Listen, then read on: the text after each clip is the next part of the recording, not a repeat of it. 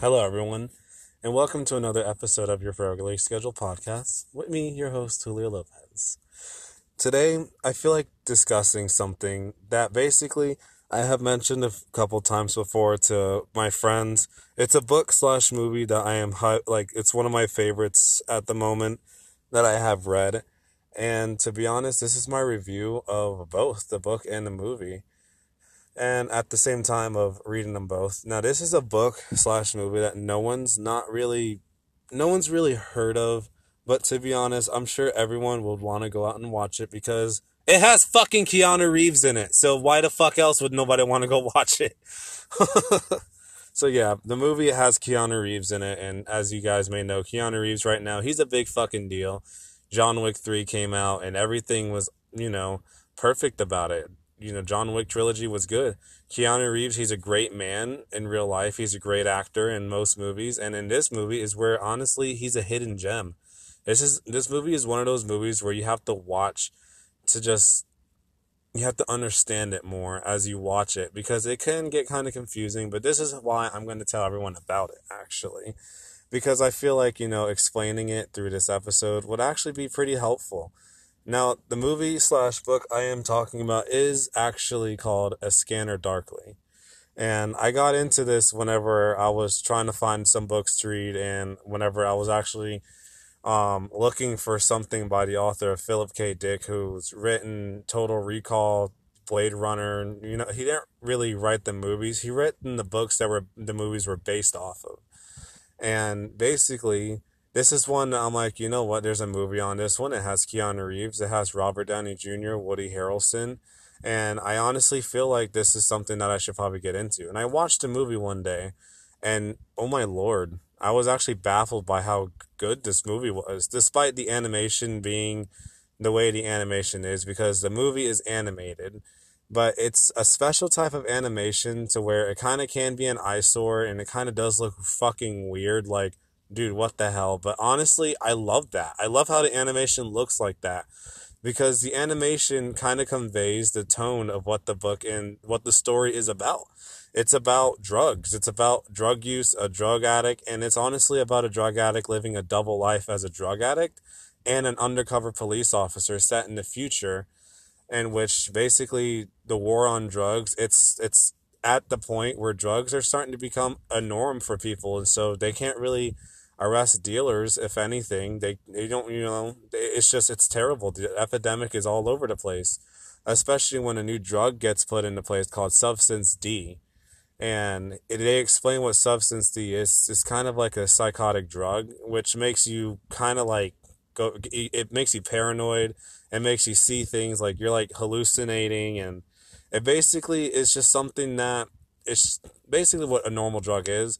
But this time it's like starting to become like a big epidemic. But there's a twist to it, and I'll get to that twist later on. But the movie and the book both convey, both tell the story of Bob Arctor, or Fred, as what they call him when he's undercover. And Fred, in his undercover scramble suit, is um, assigned to a mission in which he has to look after Bob Arctor, Nobody knows who Fred is inside the scramble suit that he has to wear, which is a suit that can make him be anybody over 14 million faces, young and old. And it can make him just be just a shadow in the a shadow in the dark or something like that. But what I really like about it is how no one suspects that Fred is actually Bob Arctor, but Bob Arctor himself. And what's so good about it is he's trying, he's basically assigned to keep watch of himself and keep watch of his friends that live with him. And one of his friends is secretly trying to sabotage him because he's jealous of something. I don't know. But his friends do not know that he's actually an undercover cop, which is honestly what I love about this story. The story does sound like something off of an action movie, but I can definitely tell you this this story is not any type of action packed or any kind of thriller or anything. Well, mostly a thriller, yeah, and it's really good actually. It's kind of mysterious at first and it's kind of weird. But as you watch along with it and as you keep like watching it, you're understanding, you know, hey, this is kind of this is weird, you know, like how do they not suspect that it's him? And well, it doesn't really show how they don't suspect it, but at the same time, they become more and more paranoid over the course of the entire movie because of how they abuse the drug and Bob Arctor becomes addicted, causing whenever he goes through psychology tests for the police department, they do realize that the more drugs he's taking is actually destroying his brain, causing his two brain hemispheres to just compete with each other to work independently. So that way, whenever Fred is watching over Bob Arctor inside the police department, in reality, he doesn't even know, Bob Arctor doesn't even know that he's being watched by himself. Fred doesn't even know that he's watching himself because it, they're two different people at this point, but they're inside the same body. And it can be a little confusing, yes, but to be honest, it's actually a pretty good story once you understand it a little bit more. And it is really hard to explain as well, but I'm just explaining it the most I can. But this story, it's a really good uh, it's a really fresh story. It's a very underrated movie, a very underrated book at best. Not many people read it and not many people have seen it, but it's a very good book telling you the horrors about drug abuse and whatnot and what the world could come to if this drug epidemic continues to happen. And with this day and age, yeah, I guess you can say it could also be happening right now as we speak. But to be honest, who knows? You never know. So, of course, as the story goes on, it turns out that Bob Arctor or Fred, he's actually not really the type of person who you really think he is. He's actually someone who just, you know, he just doesn't know who he is anymore. And the law enforcement officers are finding out about him, causing him to blow his cover. And they tried to tell him in reality, he is Bob Arctor. And he doesn't believe it at first, causing him to go to rehab, which is this place called New Path. And also turns out that the person who was his boss was actually his drug dealer, which is also his girlfriend. So it kind of all makes sense in the end of what's going on. And whenever he goes to the rehab, you know, it turns out that the rehabilitation center is actually the ones who are supplying the drugs to the dealers, causing it to basically control people.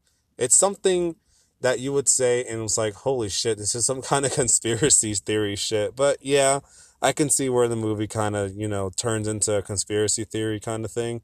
But it is also kind of debatable on whether or not this is actually happening in real life. Now, I'm not trying to sound like Alex Jones here, but yes, it is true. The lizard people, they're taking over. No, I'm just kidding. Seriously, just, just don't even hear me lie. But, um, no, but the movie does do a good job of explaining about how drugs are starting to become such a normal part of life that it's destroying life. It's destroying people. People don't know. It's changing who they are.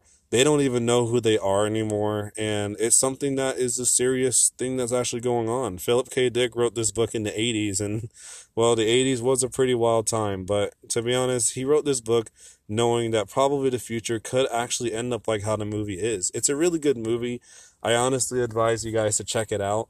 I can't really explain in detail because I don't want to just, you know, give the whole entire movie away, even though that I did kind of just say the ending and whatnot, but I'm not just going to sit here and explain the whole movie. I just want you to watch and find out what really goes on and whatnot. It does give an example, you know, one character and for, in general of what happens in his life whenever he abuses the drug. And, well, it's kind of gross on his end, but it's still pretty interesting to see what happens. The book, however, differs a lot from in the movie, of course, because the book kind of goes in detail and explains it. And I gotta say, the book was an awesome read. It's just as good as the movie was. The movie is honestly a true adaptation to what the book was trying to tell. And as most uh, movies that are based off of books, they don't really tell you the full story of what the book was supposed to be about. But this one actually does convey everything that happens in the book, and they actually put it inside the movie, which I really liked. It is an indie film as well, so it's kind of going to be it, is of course going to be a hidden gem since it's an indie film but i honestly enjoy this indie film a lot. Even though it's an indie film and everyone knows me i don't really enjoy indie films a lot. Only about like five of them yeah they're good but all other ones i feel like are just the same but this one is actually really different. This was a good movie that you should probably check it out and i know um most people would probably find it confusing at first. Some people might say it's bad, but I, for one, think it's an actually pretty good movie. It's a hidden gem. It's one of my guilty pleasures since critics didn't really like it too much, and I know a lot of people who actually do would probably would like seeing something like this, especially a slow movie like this is. This movie is indeed very slow. So once you actually, you know, get into it, it is going to pick up slow and it's going to end slow. It's going to end subtly. But that's exactly what the whole point of the movie is. It's supposed to be slow, but at the same time, more adrenaline rushing and kind of like, you know, has a fast pace, but at the same time, it's slow because it's trying to convey, you know, what the two hemisphere of Bob Arctor's mind is going through whenever he's taking a drug. But to be honest, that's I think that's all the time we have today. And this is just to be a short, quick episode of me reviewing one of my very favorite movies of all time. You guys should honestly check it out. It's really good. But anyways, as always, I'm Julio Lopez. Thank you for listening, and I am tuning out.